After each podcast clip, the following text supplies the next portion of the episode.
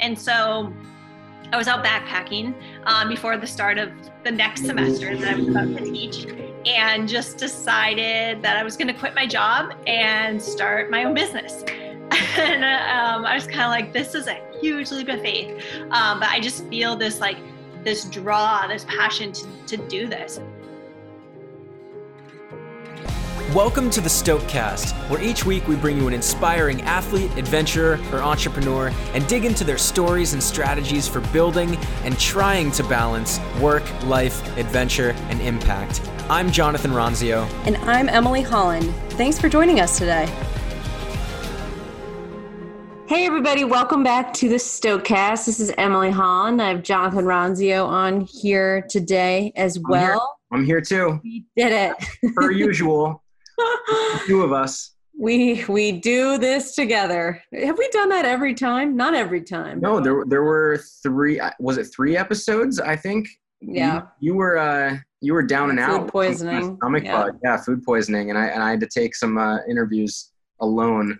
The dark days. We'll call that's that, that was the uh, the dark ages. that was when I knew that Andrew and I were really committed to each other because he was uh, helping me through food poisoning. So that was a really lovely moment. Yeah. Those, those are moments that you uh, you know. That's what it takes. Actually, if anybody in a relationship with uh, with doubts, just like break something or get sick and see what happens. Oh yeah. Oh yeah. There there'll be some truth telling there. So today we have Stephanie Howe. Can you tell us a little bit about Stephanie Jonathan?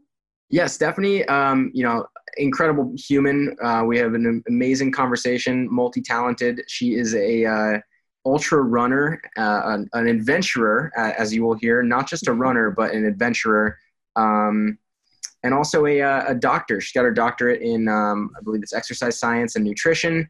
And, uh, and so we talk a lot about her journey as an athlete, becoming a professional sponsored athlete with the North Face, um, but also breaking down how she thinks about nutrition, how she thinks about fueling for her races, um, and uh, and how you might want to adopt some of the, the the principles and practices that she she has uh, based on the science. That's what I loved about this is like we get kind of deep into some real science of food and how it impacts your body uh, on on distance running, and uh, and then we also talk about uh, you know business. Of course, I love that. So. Stephanie's got a uh, an expedition company. So a lot of different parts to this conversation: running, business, nutrition. It's a good one. Please enjoy. How's it going, Stephanie? Welcome to the Stokecast. How are you? Hi, thanks. I'm good. Thanks for having me. Of course, we are uh, super excited to chat with you and dig into your story and all things, uh, you know, your life and passion and and um, everything you're doing out in the on the world. So, what, what's what's going on in your world right now? Where where are you? Well, I'm in Mill Valley, California, which has been uh, a big move for me. I've lived in Bend, Oregon the last 11 years, but I just moved down here this spring, um, kind of before everything shut down. So I basically moved to California and then shelter in place started. So I, it's weird. Um, I don't really know the area other than the trails right now, but I'm really looking forward to getting to know it once places open up again. Yeah, once once we can go to places again, What Yeah, are places? right? I know. But you have like that's such a beautiful wall of windows behind you and and a giant tree. Like it's a nice little setup. There's a yeah, there's a nice redwood tree behind me. Um, there's a little deck that I do yoga on right by the redwood. It's nice, um, and it's such a change coming here from. I grew up in Minnesota and then lived in Oregon, and California's warm. I'm like, it's gonna make me soft here. Like the winters are like they're pretty pretty nice. Um, I'll go visit Minnesota just to remember what the cold is like. Yeah, Yeah, that's right. good for character building. From me and Jonathan, we, you know, I just moved from the Northeast, but those kind of winters really, they make you remember the good times, don't they? They make you hardy for sure. But you but you're right. It goes away. Like I, I you know I'm still in the Boston area, but my brother has been in like Arizona for ten years now, and he comes back here and he's he's dressing like an Eskimo, like wa walking around like he has no interest in the cold anymore. I see people here in down jackets. I'm like, what are you doing? 50 degrees. Yep. So um so I guess like like I would love to just hear a little bit more about how you've been spending your time. I guess, if not exploring the the, the places that you can't go to, but like, Mm-hmm. what what what have you been up to? Well, it's been a little interesting. Um, I had surgery um, in December for on my Achilles, and it was kind of like a nagging injury that I knew I was going to have to have surgery. And it wasn't my first surgery, so that was like another fun thing I had to endure. And um, so it was recovering over the winter, and then I got a staph infection in my foot, the, the surgical foot, and had to get another surgery to like clean it out. It was Hmm. super scary. This was in February.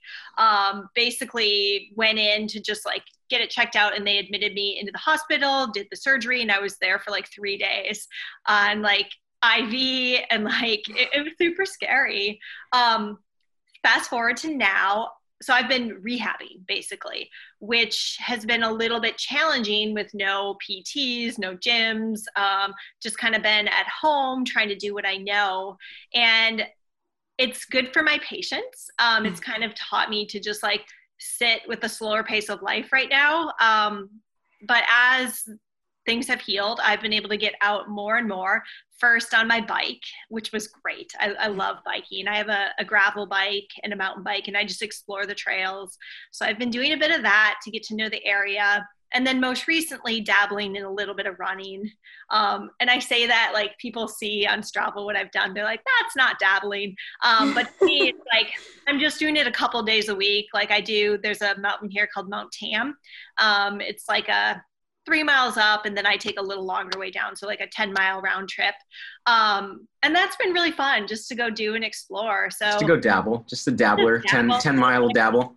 yeah, but I don't feel forced or not that I ever feel forced, but there is absolutely no reason to rush right now into anything because there's no races. So it's a really like organic just exploration of like foot and bike and movement. Yeah, and I, I and moving to a new place too, I feel like that's the best way, right? To get to know like the the roots of a place, no pun intended, is to go out on the trails and be able to like explore in that way. So that must be pretty fun right now with some of the awesome. the trails around there. Mhm. Yeah. And the only thing I would say I'm, I'm lacking is like connection to people. Mhm. Um, I would mean everybody is, to be honest, but I don't have a lot of friends down here yet. So it's like uh, a little bit like, okay, I'm really ready to get out and mingle a little bit, like um, have some girlfriends. yeah, what, I- what prompted the move? Um, so I I kind of was getting fed up with Bend just because everyone was moving there. It was growing, um, and I needed a change. But really, what prompted it was I got divorced, Mm. and that was super painful and just needed a change of pace. And I've been down here a bunch of times. Um, the North Face does a race, or they used to do a race every December um, called the North Face Endurance Challenge. So I've been down here several times. Um, the Bay Area is just like a, a place where I've traveled to a lot and I've loved it. Um, yeah, and it was kind of a, an easy move, not financially, but an easy move logistically to get down here. So here I am. Yeah, I mean, sorry to hear about obviously the the divorce, but um, I feel like what a great place to be, especially this time of year, right? In the sunshine, and be able to like take that in and and have it be almost like therapeutic, hopefully. Yeah. Um, Absolutely. And I mean, I'm, I'm okay talking about the divorce. It was like, you know, I've kind of been open about it. It was just something that I just needed to do for myself to be happy again. And I, I am myself again, and it's great. Um, but as I was recovering, I just thinking about like in Oregon, when like during that period of time where I couldn't do anything, I couldn't sit outside. It's freezing. There's snow on the ground. But here, I could like sit outside in the sunshine, and that was very therapeutic. Um, got some vitamin D. I've already got like a pre tan going. It's great. How, how long were you married? uh, five years. Yeah, I Yep. mean, I that's I, it seems like you have the right attitude. I, like my my parents divorced when I was in college, and uh, and it's never easy. But like that was the conversation that I had with my mom, and she she was like, you know what? It's like you have one life, right? And and you want to be happy, and you have to make the decisions to make you happy. And sometimes those are hard decisions, and sometimes they affect people beyond you. but um, you know, it, it was a hard lesson, but I've had the empathy to understand like, no, it's like mom needed to live her life. Right. And as yeah. did you.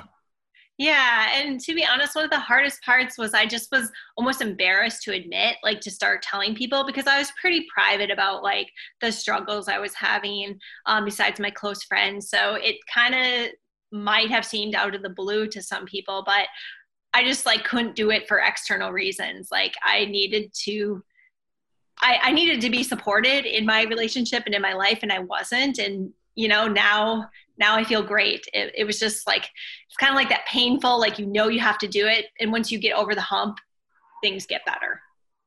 I think that's so true of so many different parts of life too. Like, you know, so many people listening right now might be feeling like they need to get out of the job they're in, or they need to um, get out of the relationship or or end the bad habit that they seem to not be able to quit like right like there's all those moments that you just struggle to uh, allow yourself to move on right?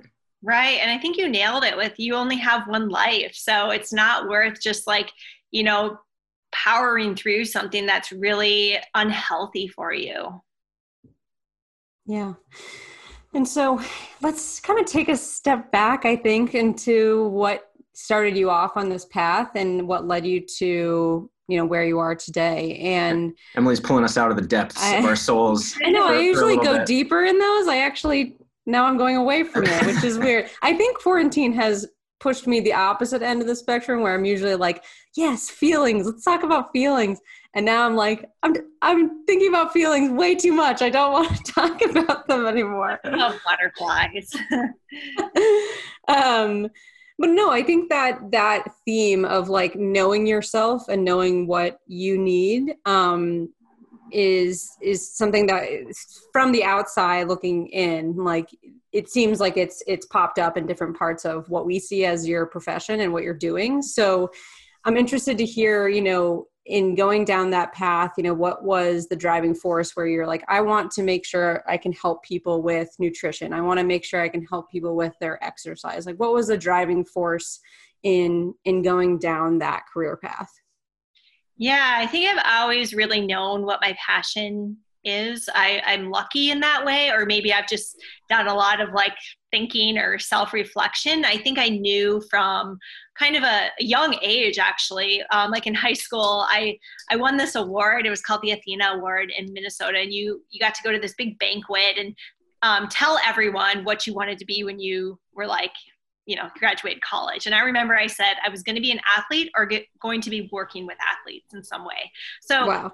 I just kind of knew that that you know like the movement was an important thing to me. Like it's it's how i learn it's how i think and i i love connecting with people through movement and nutrition is really an extension of that. So my path like started off um, in academia. I wanted to be a full-time professor in exercise science and do research and be all like you know working at a big university and lecturing and i changed my mind a little bit. Um, although I did love being in academia, I loved being a student. Like if I could be a full time student, I would. uh, it doesn't pay well. Um, and I, I lecture or I was a professor for a while and just found that I wasn't able to make the difference I wanted to make. Like when you're teaching to a class, you really touch maybe four or five students, like really touch them. And the rest of the class is kind of in it for like, I want the grade or I don't really care. And I know that's like, you know, kind of um, oversimplifying it, but I just felt like, oh, I can just do so much more one on one with people. And so I was out backpacking um, before the start of the next semester that I was about to teach and just decided that I was going to quit my job and start my own business. and um, I was kind of like, this is a huge leap of faith. Um, but I just feel this like this draw this passion to to do this. And so i did. And it was like you know stop, like turning away this job with like full benefits and like a secure paycheck um, to to do this thing that i really wanted to do. And um, the business has really been built up just out of passion. And so nutrition especially for me is just like it's so important. And i love sharing what i know with people because you can make such a difference whether it be from someone who is overweight or who just wants to be healthy and learn to eat better for lifelong health or an athlete trying to maximize performance. There's so much you can do with really simple changes. And i just saw a lot of nutrition professionals not doing it really great in my opinion like giving people just these like cookie cutter plans or not giving them accountability. And so they're just like blindly following and not really understanding the science or how the body works. And so my approach is a little different. I I require accountability. Like I won't give someone a, a full meal plan um, unless there's like really specific circumstances but I actually like have them in charge of they have to learn how to cook and feed themselves because that's how you set habits for lifelong health. And I teach them the science because who doesn't want to know like why you need to do these things? Like why do you need a carbohydrate? Why do you need protein? Not just because I say so, but let's actually like teach you why because then you're more likely to do it. Yeah. Can we hear a little bit about why you need a carbohydrate and a protein? Oh gosh, are you gonna fire me right now? Um, it, you know, it without being like specific numbers, because um, everyone's different. But your your body needs all three nutrients to thrive and survive. Like the brain alone needs 130 grams of carbohydrate per day to stay alive. Um, protein is the building block of all, basically muscle, all um, messaging in the body. Um, fat is every cell has a fat lipid layer around it. Like they're just like there's so many reasons that you need all of them. And now going into like performance, you can say, okay, you need like this much protein to recover because that's you know you're you're having this muscle breakdown, muscle turnover, or you need X amount of carbohydrate to replenish your glycogen stores, and that's all individual numbers. So you can really geek out on it. I, I love it. Actually, this came up the other day because my my wife was saying something had like riboflavin in it, and she's like, "What is riboflavin?" And in my mind, I immediately went to um, like I, I, didn't connect riboflavin to what it is, uh, which is vitamin B, right? Yeah. Um, and I was, thinking, I was, thinking, of the organelle that's like ri- ri- uh, ribosomes. Ribosomes, yeah. I was thinking yeah. ribosomes, and it, and then I went on to a deep rabbit hole of like trying to draw out a, a cell like I did when I was in like ninth grade, and doing like the cell, the cell wall and the mitochondria and the vacuole and all the or- different organelles. And it was like, it was such a throwback and I loved it. Um, I'm just going to con- confess something here. You know, the adult coloring books. Um, I, I do a twist on that. I have adult, and actually they're like student anatomy and physiology books. I color those to relax myself. It's that's, that's incredible. I love that. Actually, oh, like, that's a pro tip. Uh, environmental science was my minor, and my favorite thing was like actually looking through the microscope and then drawing what I was seeing. Like when we did those labs, like I loved it. Yeah. Awesome. Well, I guess we don't have to geek out on science for the entire. like, just let you guys keep going. But yeah. no, that's that's super interesting. But so when you said like I want to be an athlete or I want to work with athletes, mm-hmm. um, there was something that I did read also on, on your your bio uh, on um, what was it? It was on the Threshold Expeditions page, I think, where you said like when people ask you what you do like you almost back away from saying i'm a professional runner be, mm-hmm. be and, and, you know so I, I wanted to dig in a little bit about understanding like the the duality of the identity as a runner versus a coach or business owner mm-hmm. because like so you know from the outside so many people uh, maybe so many listeners would love to just be like yep yeah, professional athlete i'm a runner i'm a climber whatever right but then when you are that you're also like, no, but I'm so much more, right? Right, right. Yeah, I just think that label is really isolating for two reasons. And one is just what you mentioned. I've got my hands in so many different things. Like, I guess technically, yeah, I'm a professional runner. I get paid to run. I have sponsors. They're great. They support me. But I'm also a business owner. Um, I'm, you know, I work for Protect Our Winters. Um, I am a coach, a nutritionist, and a newly um, established travel running company um, founder. So I've got all these things going on in my life, and I wouldn't say that running takes like the biggest chunk of space. I think I, I try to balance things pretty well. And then outside of that, like my personal life, like my friends and family matter. Like I'm not just like so geeking out and running or like take myself too seriously. And I think when when people hear professional runner, they think of like a 5000 meter track runner who's like you know runs twice a day and is like super regimented about everything. And i'm really not like that. That's not my personality at all. Um and, and i also like i run but but i do other things. So i'm more of like i like to say now i'm an um, adventurist or like an adventure athlete um, because I I just go out and like yeah running's probably my favorite mode but hiking skiing hiking paddling like really anything outdoors I enjoy it and I would say like I I don't just run every every day like I mix things up and so like hearing oh you're a professional runner it's like yeah but I kind of dabble in other things too Yeah, I mean, I feel like that's pretty limiting, right? To be labeled that. Um, I love. I would love to hear about Threshold and building that company um, because it looks rad. I was like, how can I go on one of these? Um, so maybe just talk about what it is and and maybe what prompted the the start of it. Yeah, um, super proud of this company. There's, um, it's founded by four women, which is also really rad, um, and it's been in the works for like a year. So we just came together and um, you know thought about how we could provide or kind of mesh our love for trails um, and travel because all of us really enjoy both of those and there are opportunities for people to go out on these wonderful like travel um, organizations or trips. And there's great opportunities for people to go to running camps. They don't really overlap well. Like a lot of the running camps are really focused on running and like not so much the experience. So we really wanted to curate this experience where we're going to pick this beautiful destination. Um, right now they're just in the United States, but we're going to go um, internationally when things calm down a little bit. we can go um, to places again. Yeah, when places are open. yeah. um, have like this beautiful setting um, and have you know kind of nice accommodations like we definitely say they're luxurious accommodations because we want to make it the experience so limiting the size to eight people um, and it's really going to be just this experience with good food um, good conversation good vibe good energy um, and beautiful trail runs and although trail running is like kind of the premise, we have like a lot of options. So it's not like you have to be able to run 10 miles to do it. We have like shorter options every single day. And honestly like someone could hike the the trails if they were just like really wanting to go and not not so much of a runner but more of an adventurous like me.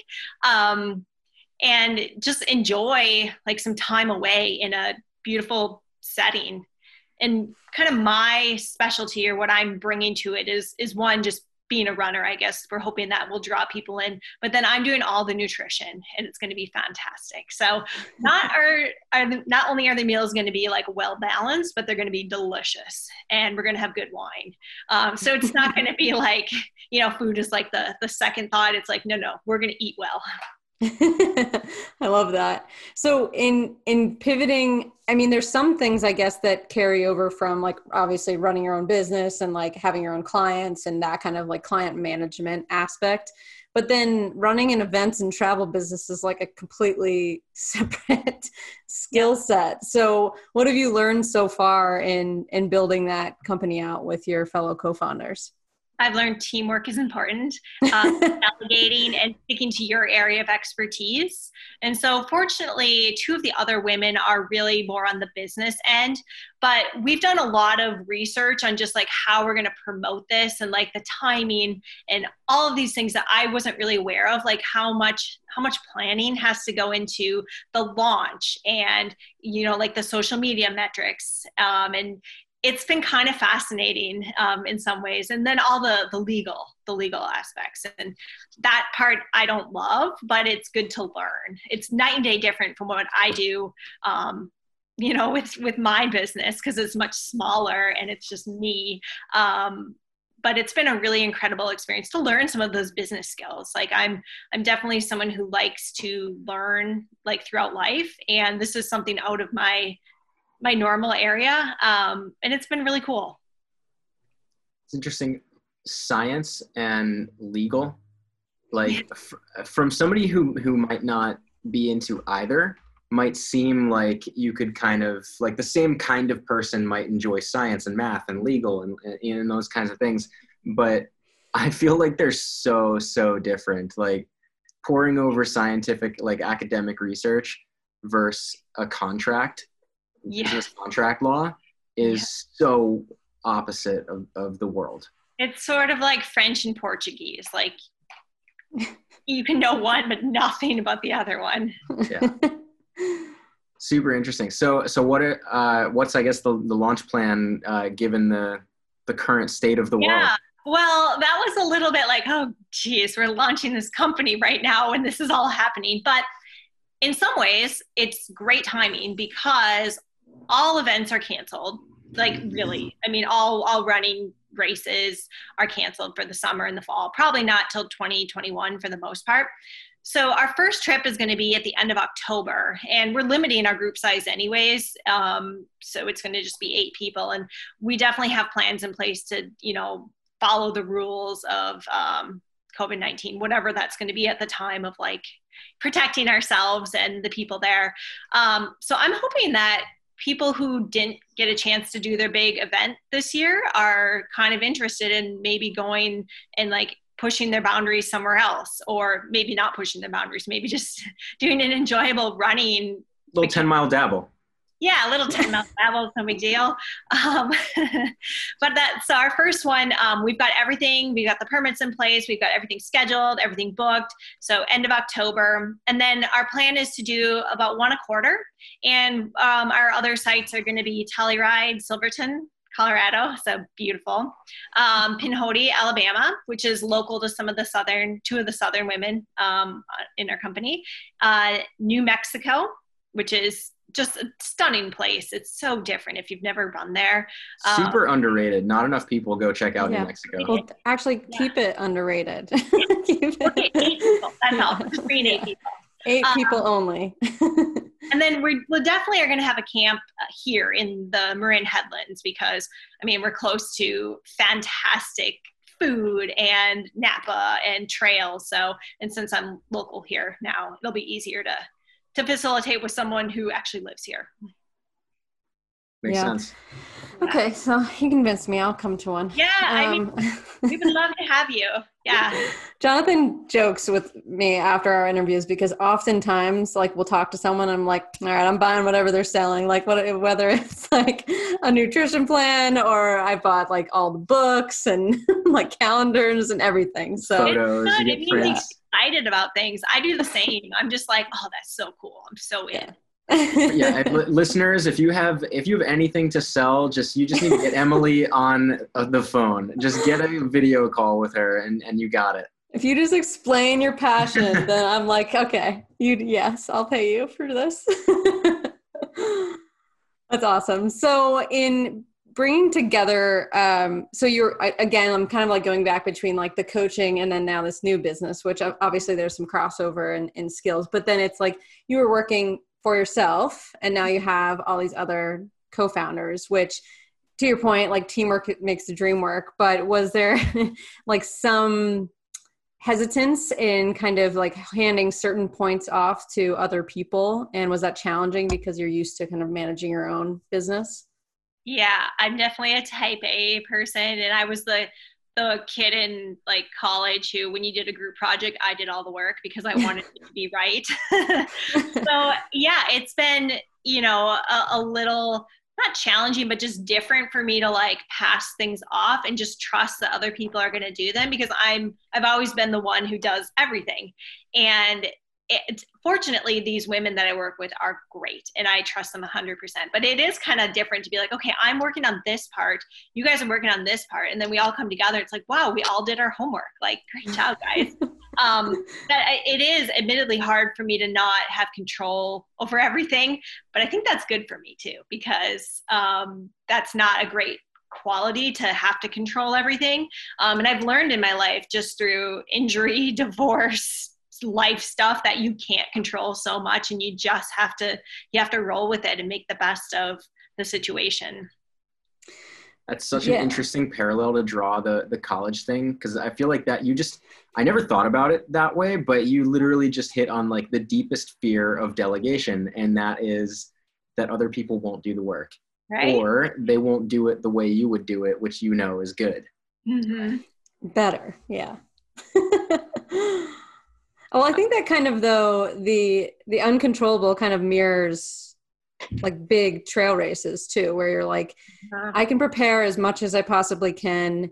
I can have the right nutrients. I can yada yada yada. And something could still go terribly wrong the day of the race no matter how much i prepare and get ready for it. Um, no matter how much you yada yada. no matter how much you yada yada it up it's yeah so um, that's an interesting kind of parallel to um, you know the, the life experiences and, and letting go and delegating a bit more. Yeah and maybe that's where i first learned it was in 100 mile races because i i feel like sometimes in the shorter races like things go wrong but it's like eh, you can get through it. Um, but in a 100 mile race it's like no you got to problem solve and you're kind of just at the mercy of like the mountain. Like utmb has rocked my world a few times and i've just been like whoa i gotta just like i just gotta work through this. Like i am not in control here why did you want to go run 100 miles why did i yeah um i like to push myself um i guess it wasn't something where i was like oh 100 miles sounds great i'm gonna do that i kind of fell into ultra running um it, it just like I fell into trail running because I, I was I loved running on the trails. I dabbled in a few races. They went well. And the longer the distance, the better I seem to do because I'm not super fast. And so I just kind of like organically signed up for 50K and it went well and just built up from there. And the reason I wanted to do a 100 mile race um, was because the first ultra runners that I really met and that became my friends and my mentors were really into Western states. Like they mm. just lived her Western states. And one of those women is Meghan Arbogast. Um, Meghan Laws is her name now. She remarried. And Craig Thornley. And he's the race director um, of Western states. So he used to live in Oregon. Mm-hmm. Um, so I, I knew them. And I was like, wow, I want to do that race someday. Like, I just admire it and I want to do it. And fortunately for me, the first time I listened to them and I built up slowly. So the first time I did do Western States, it went really well. I was ready for it. Um, and it was incredible. Is that the year that you won? Yeah, by, re- by really well, you mean you won? I, okay. I did win. I have a hard time just saying that. But it, it, to me, it was like it, like all the stars kind of aligned in a way that like this race means a lot to me. Like I've been admiring it for years, and it's my first hundred miler, and I won the race. Like that was just like magical. Yeah, that's beautiful. Especially because your your mentors were like, okay, you got to build up to this, and it's mm-hmm. you know sometimes hard. I feel like for people who are runners who are like, no, I don't. I, I want to just go for the big thing. I want to try the hard thing, you know, and to like build up to it slowly is kind of challenging sometimes. It is. Um, and I've kind of just like sat back and watched this happen like time after time of new runners getting into the sport. And they have about two years and then they just like burn out or they're injured or just not interested. And my friend Megan and I call them visitors to the sport. like, Hi, bye. I would be interested to hear maybe for that particular race or another race that you were really psyched on the result. Um, I always find it interesting, like the mantras that people talk about or that they set before the race that they're going to like tell themselves as they go through the race. So I'd be interested to hear if you have any that have worked really well for you in, in running those longer races.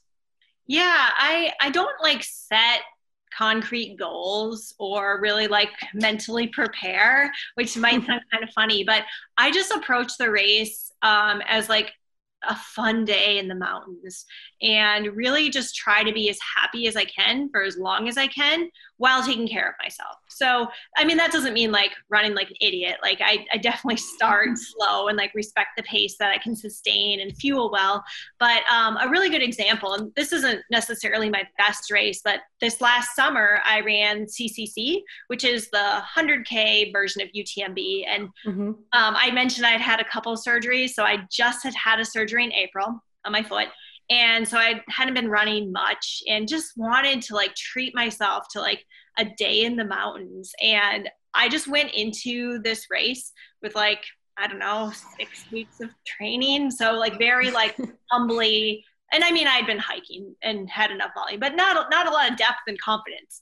So i got to the start line and i was just like wow you're going to treat yourself to a whole day running. Like, this is going to be fantastic. And just smiled the entire way, like, took my time. And I felt like just because I, w- I was so positive and I didn't really care about like results or places, I ended up finishing fourth and just like finishing with like the biggest smile on my face. And I don't know if I would have approached it like, okay, I want to race today, if I would have done that well. so yeah. I think kind of what I've learned is like the best approach for me is to just run happy um, and just realize that like it doesn't really matter like you know how, how fast you run or where you finish. It's about the experience and that tends to bring out a better result in the end anyways yeah. And isn't there a lot of science that says like if you smile while you're working out in any way, it like makes it feel easier? There's like some sort of like that. trick that you're yeah, playing with I, yourself. I don't know if I've uh, felt that, but I've heard that. I don't know if like in a hundred K that makes a sense. I'm like burpees, yeah. If I smile while I'm doing those, maybe they'll be easier. Mm-hmm. but I don't know about like a hundred miles. yeah. I don't know. It makes anything better. Though. Yeah. So uh, when you're like coming back from any kind of an injury, like what is your uh, timeline to get back to running how you do, right? Because I, I feel like that's you know a lot of people might go on uh, they might go and push themselves on a marathon or on a 50k or um, or even a half marathon and then they they tweaked something or they're just spent and then they kind of give themselves the the time off to recover, whether it's mentally or physically. But then obviously getting back to that point of being able to run a marathon or 33 miles or something is uh, is a bear.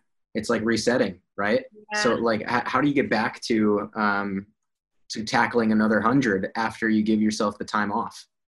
Well, I think everyone is different, and every race has a different recovery. For me, some I've recovered really quick, and other ones have taken forever. And it just you can't really predict. Um, you just kind of have to read your body. And I'm I'm really intuitive on my body. I've had some practice over the years, so I kind of know when I'm feeling good, when I'm not feeling good, when to push, when to like sit on my butt for another couple weeks. Um, so it's kind of like an art. I think that's like the best reason to have a coach. And eh, you know, coaches are great for like prescribing workouts and getting you race ready, but I find the biggest benefit of a coach is like helping you recover and not to overdo it because most runners are type A and they like to push and they have a hard time just like taking a couple easy days or like pulling in the reins when it's when they need to. And so I think a coach is really great for that aspect because they're invested in helping you the individual like do the best possible job you can do. And that really means recovery. That's like you know the work is the hard part but the recovery is where you reap all the benefits. Oh, i have to do that more. You need a coach emily. I know. I tell we'll talk after Stephanie. she's, she's going to be on threshold expeditions. She's going to be your coach. nutrition well, yeah, I know. I, I, was thinking about that because um, I saw something recently about you know I, new companies that are coming out like doing new um, nutrition plans for people during this time as a way to like pivot their business. Um, I was like, wow, I, I just have become a vegan recently, and so like that has added some I don't really know if it added challenges, but it it adds some complexity to my mm-hmm. my recovery and what I put in my body, obviously. Mm-hmm. And so for you and for you know other coaches that you potentially or nutrition experts that you talk to or work with, like what are you guys? Because um, a lot of people are going plant based, and so I'd love to hear your perspective on that lifestyle choice and um, how you go about like coaching around nutrition to someone who's plant-based. And i'm not trying to get like a freebie here. I'm just no, for no, other this people. is this is a great question. And i think yeah. it's it's really pertinent to the times because as you said a lot of people are going plant-based. So i'll give you kind of two perspectives like two lenses of how i think about plant-based. And um, i'm going to start with the the more boring one and that's the performance side. So yeah a lot of um, lay opinion articles have been written and like uh, documentaries like game changers that promote a plant-based diet for improved performance um, now an energy matched diet that is includes animal products energy match is the key part here. Energy match, high quality diet. There is no performance benefit from eating plant based. I, I can really say that confidently with the disclaimer that the animal product diet has to be a good diet as well. You can eat a lot of crap on both ends. It's more difficult when you're plant based. Um, so if you're eating a high quality diet that includes animal proteins versus a high quality diet with plant proteins, there's no difference in performance. So that's kind of like, you know, if you're looking to gain an edge and you're not already plant based, switching to plant based probably isn't going to help you. Um, so there's there's that lens. Now the other more interesting lens um, is just the the benefits of including more plants in your diet, which I think everybody can benefit from. We should all eat more plants, less meat, um, and then also the environmental and sustainability aspect, which is huge to me as well. Um, I work for Protect Our Winters, which is a nonprofit um, working on climate advocacy and um, you know, most people could probably stand to eat less meat um, for health reasons um, and for you know the the impact on the planet. And so when i'm working with people i you know i don't promote a plant-based diet but i encourage eating a lot of plants. And um, one there's a lot of nutrients in them. So they're the colors um, of different plants. They're chock full of vitamins and minerals and antioxidants and that's huge. Um, and then also on a vegan diet it's not hard to get protein protein. Like that's the the yeah. thing that people are always like, oh, how do you get protein? Do you have to eat protein powder? It's like, no, you just have to be a little bit educated. But Emily, to your point of like, okay, I have to think a little bit more. You do have to be more conscious about what you put in your body because if I'm including animal proteins, I can just have an egg and then like no big deal, right? I've got all the amino acids I need. But if you are eating plant based, it's like you have to think about it a little bit because you can't just eat the same foods over and over again because likely you'll be deficient in some sort of um, nutrient. So a diverse diet, a diverse plant based diet is like kind of one of the keys, but also it's not hard to get protein. So I think what I would say, like my bottom line is like, yeah, eat mostly plants. And I'm a fan of some animal products as long as they are um, really sustainability you know raised um, and they're not coming from like big beef manufacturing plants because that the carbon footprint of those is is really bad for the environment. Yeah. Yeah okay. Well that gives me that gives yeah, me enough to go on I think okay. you know, and, and, for some people who maybe don't eat healthy, like they need to clean up their diets, plant based is a really good way to clean up your diet. So a lot of times people lose weight and they're like, "Oh, this diet is so great; it makes me feel good," and it's just because of the reduced calories, um, more mm-hmm. micronutrients that they're feeling great, not necessarily that it's all plants, but I think as a general rule of thumb, it's great to eat plants. Eat more of them. But it's also easy to eat the wrong stuff, even if you're like when when right. something is vegan, there's like a perception yep. that it's healthy. But even like the Beyond Burgers, which I love, they're they're like they're they're good, but yeah. I'm pretty sure there's a lot more fat in a Beyond Burger than anything else, and and not the best fats as well. Yeah, yeah so there's like the the claims on the labels of like my two favorite are vegan and gluten free, and I think whole foods, real foods are great, but when you're eating processed foods, like a gluten-free cookie is no better than a real right. cookie, and probably worse for you to be honest, because of all the stuff that's added in there, um, and it doesn't taste as good anyways. And unless you're celiac, you don't need to do that. Same thing with vegan. It's like you know if you're eating plants, like you can buy those around the perimeter of the grocery store, but when you go up and down the aisles, I think we get um, uh, we get kind of blinded by these labels that claim that things are healthy and then we're like oh this must be good for me. And it's like actually it's no better than the real thing like vegan oreos like nah, i mean same thing as real oreos. Right. Uh, and you can have a really deficient crummy diet as a vegan. I know uh, uh, an acquaintance who eats chips and salsa and that's kind of it. And it's like i'm glad you're a vegan, vegan. But, um, that's you're you're missing a lot there yeah. It does scare me that Oreos are vegan. It like really scares me because doesn't taste like it's vegan. Doesn't. Right. vegan doesn't mean that there's not a lot of like chemicals or additives right. and there just means there's no animal product. So I think it is really important to look at labels and I just say like my my take is like processed foods should be a minimal part of your diet. Do I eat processed foods? Yes, but they're not the majority of my diet. Like most of my diet's coming from real food. So how, how are you fueling your long runs? You know, we we actually I think it was our second interview. I want to say episode three. We had Clare Gallagher on, and uh, and she famously like talks about um, winning Leadville, basically just mowing Nutella oh. or like chocolate frosting. Icing, icing, yeah. Ice chocolate Clare icing, right? Changed, Clare has changed her ways for the Has, has, yeah.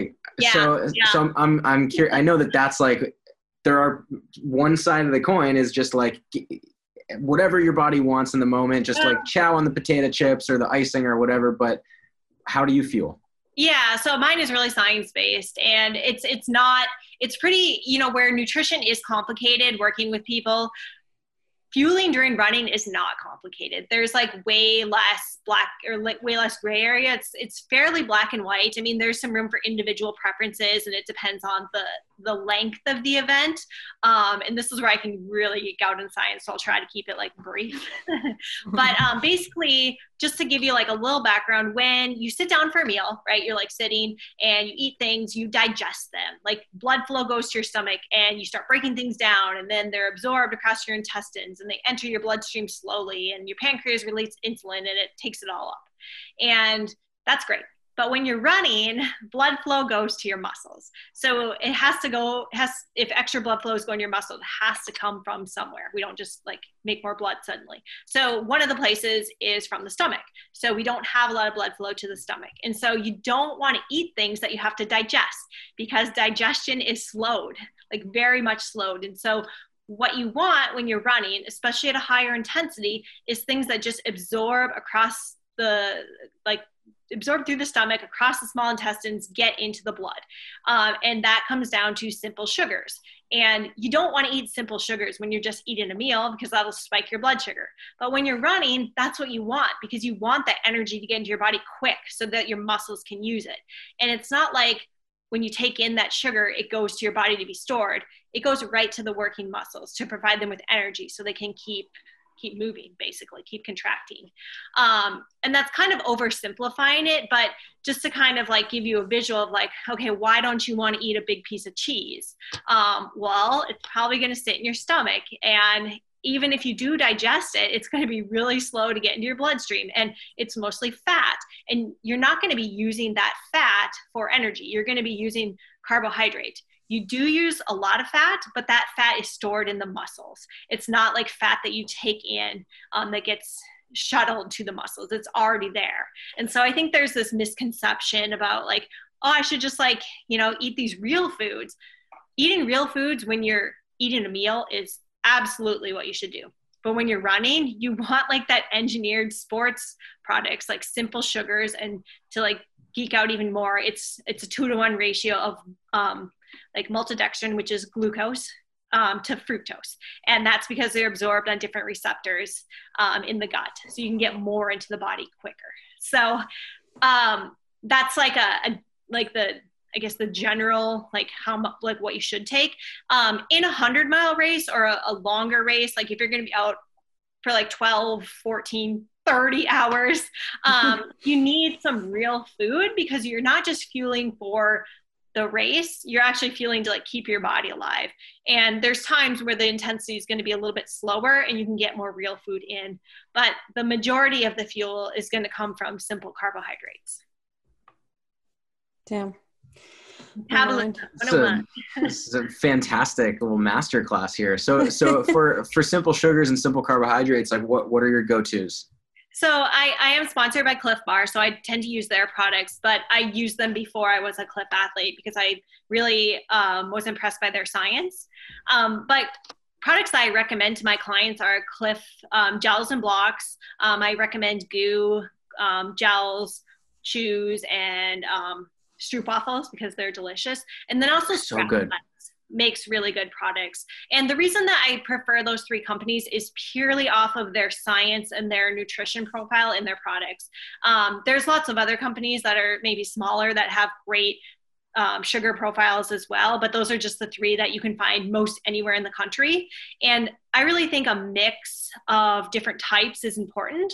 So, not just doing just gels, not just blocks, because you get palate fatigue. So, mixing up the flavors and the textures and adding in something savory is really helpful, especially in a longer race.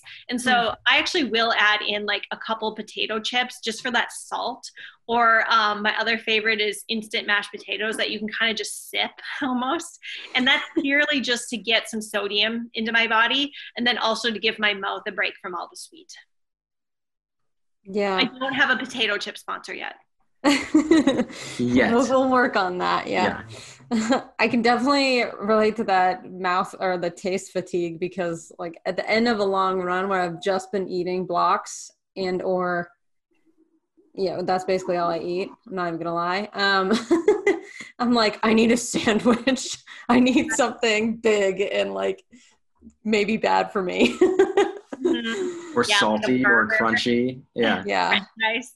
Yep. Yeah. And a lot of times that's like a physiological craving. Like we get lots of different cravings like some are just like hedonistic like that smells good i want to eat that but physiological cravings like after a run craving something salty and fatty is usually because that's what your body needs because you've just like sweat out a bunch of electrolytes and you're probably a little bit behind on on your energy and so sometimes it's okay to indulge in those okay fine i will there you go So we've talked about like your coaching business and uh, Threshold Expeditions. So how does the North Face and being sponsored by them and working with them kind of play into all the rest of this? I mean, how did that come about? I, I imagine it came about around the time that you won Western States, in my mind. Um, but you know, how did that come about, and how does that kind of like work into the rest of this? Yeah, so I've been with the North Face since 2012, um, actually, which is like a lot. I've been with them for a long time, and um, basically, I just I kind of feel fortunate that I um, started doing the longer trail races, and one of my friends, Kami Semick, was on the North Face team, and we were pretty good friends. I was, you know, younger, new, up and coming runner. And she was like, Yeah, I, you know, I'd love to talk to my manager and just see about getting you on the team. And I was like, head over heels.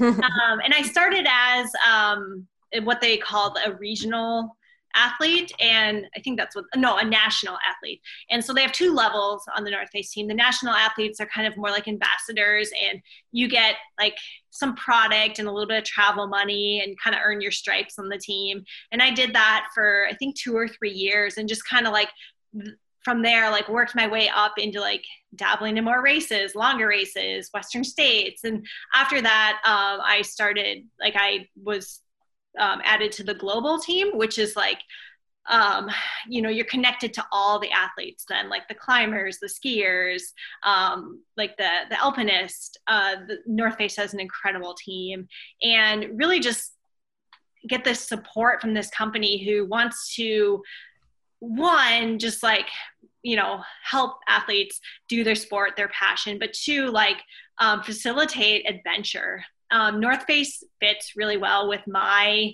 ethos of like, I'm not a runner. Like, they really don't care about like necessarily your times or your race results. Mm. I mean, they do to a point, but they're more about like, what are you doing out in, you know, like out in the world? Are you like doing these cool adventures? Are you doing anything philanthropic? Are you, you know, being a mentor for people? And as part of it being a North Face athlete, we get to do these expedition um, proposals. Like each year you put in a couple, and if you get picked, you get to go do this project that you've um, wanted to do for you know however long. And I think that's really cool. That's like their core interest in sponsoring athletes is to is to get out there and like adventure hard.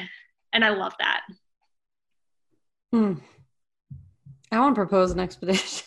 yeah, yeah, I know. I think we've had who do we have on? Oh, Sam Elias was on very early on, and he talked mm-hmm. to us a little bit about that process. And um, I was like, that's so cool. You just get to like be creative. You come up with maybe with some other athletes on the team, and you're like, wouldn't this be cool if we could do this? And maybe bring some film people and make a little thing about it. Like what, that's so yeah. cool, just creatively and using your brain. And it's cool that they promote that like the athletes are doing that and trying to come up with that themselves and and get creative that way instead of just like what races are you doing this year right it's like races are cool and all but they're like not that meaningful in some ways. It's like you do it, you finish, like, okay. Whereas, like, in a project or an expedition, it's like you have all this building, like, you know, story behind it. And usually it's done for a cause of some sort.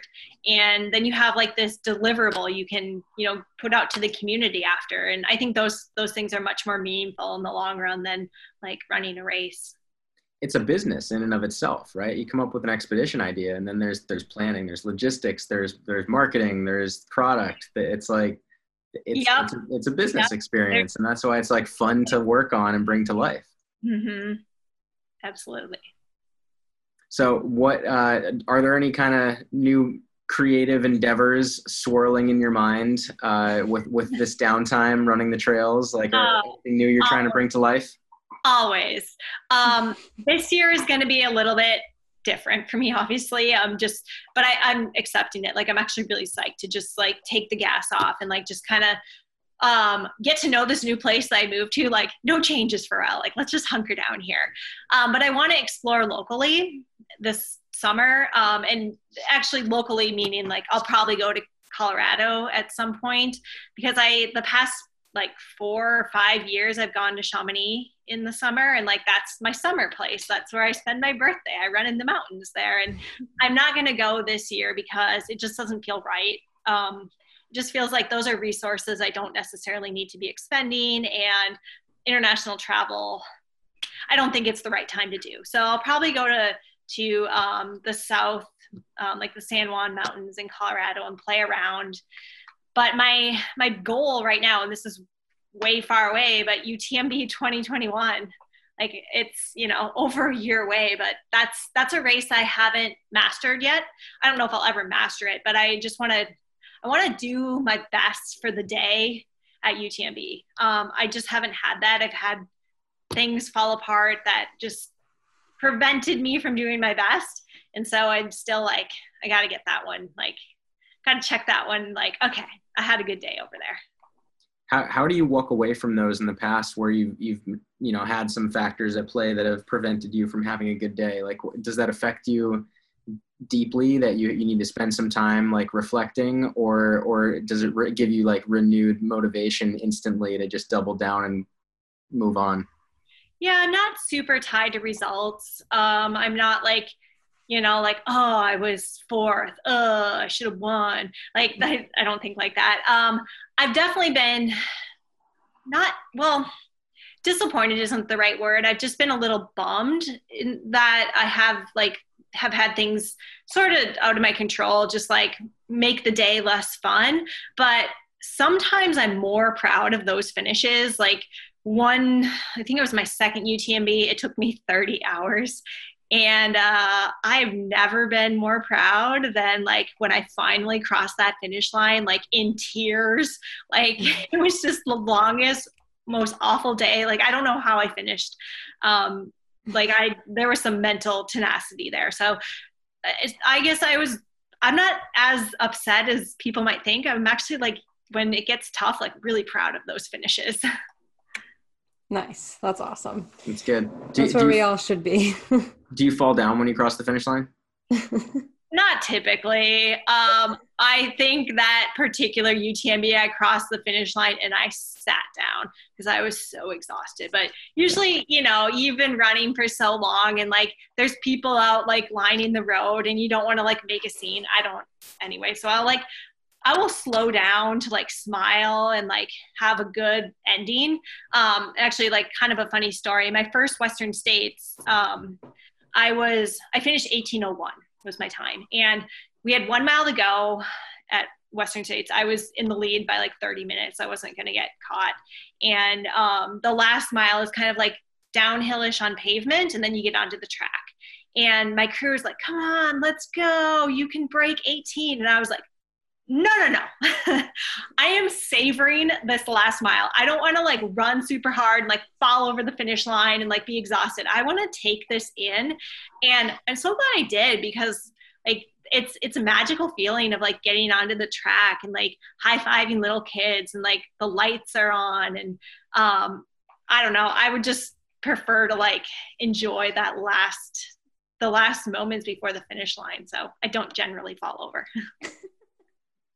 Jonathan, were you asking because that's what you did after the marathon I, that we did together? I mean, not just the marathon and my 50K and like even like my 14 mile run the other day. Like I just, when, when I'm done, it's just like I just let my body kind of just like lay down and and just like okay, breathe breathe it in and like that that's my recovery is you just like much harder than me. Yeah, I'm just like feel feel the ground and just like relax muscles and be happy with what you did. Yeah, I kind of love that too. Yeah. Well, Stephanie, we ask every guest the same question at the end of our episode, and that is what does Stoke mean to you? Ooh, I think Stoke means to me like kind of that merging of your passion and um, what you're good at and getting out there and like just like feeling that energy. And for me, definitely it's like running in the mountains, um, hiking in the mountain, just being outside and moving actually to make it less descriptive. I think that's my Stoke and that's what gets me up every single day and keeps me excited about life. Awesome. I love I love that you said your passion merging your passion and what you're good at because they're definitely not the same thing all the time. no, and that's that's beautiful. It's a good answer. So where awesome. can if people want to catch up with you or kind of follow along with what you're doing and what Threshold is doing, um, is Instagram the best place or your website or? Yeah, I'm most active on Instagram, Stephanie Marie Howe. Um, my website is stephaniemariehowe.com, so original.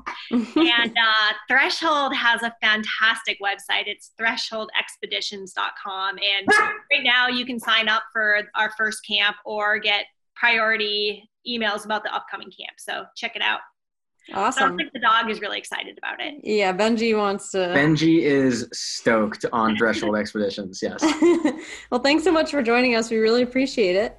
Yeah, thanks for having me. It was great to chat with you guys. Really hope you enjoyed that episode. Before you go, it would mean the world to us if you dropped a review of the podcast wherever you're listening. And also, if you're not subscribed yet, definitely hit that button so you can tune in each week and not miss an episode. But also, don't miss out on the conversations happening inside our member Facebook group. Just search the Stokecast Podcast on Facebook and join up. Or reach out to say hi on socials at ehalls, at Jonathan Ronzio, or at the Stokecast. Thanks again, and stay stoked.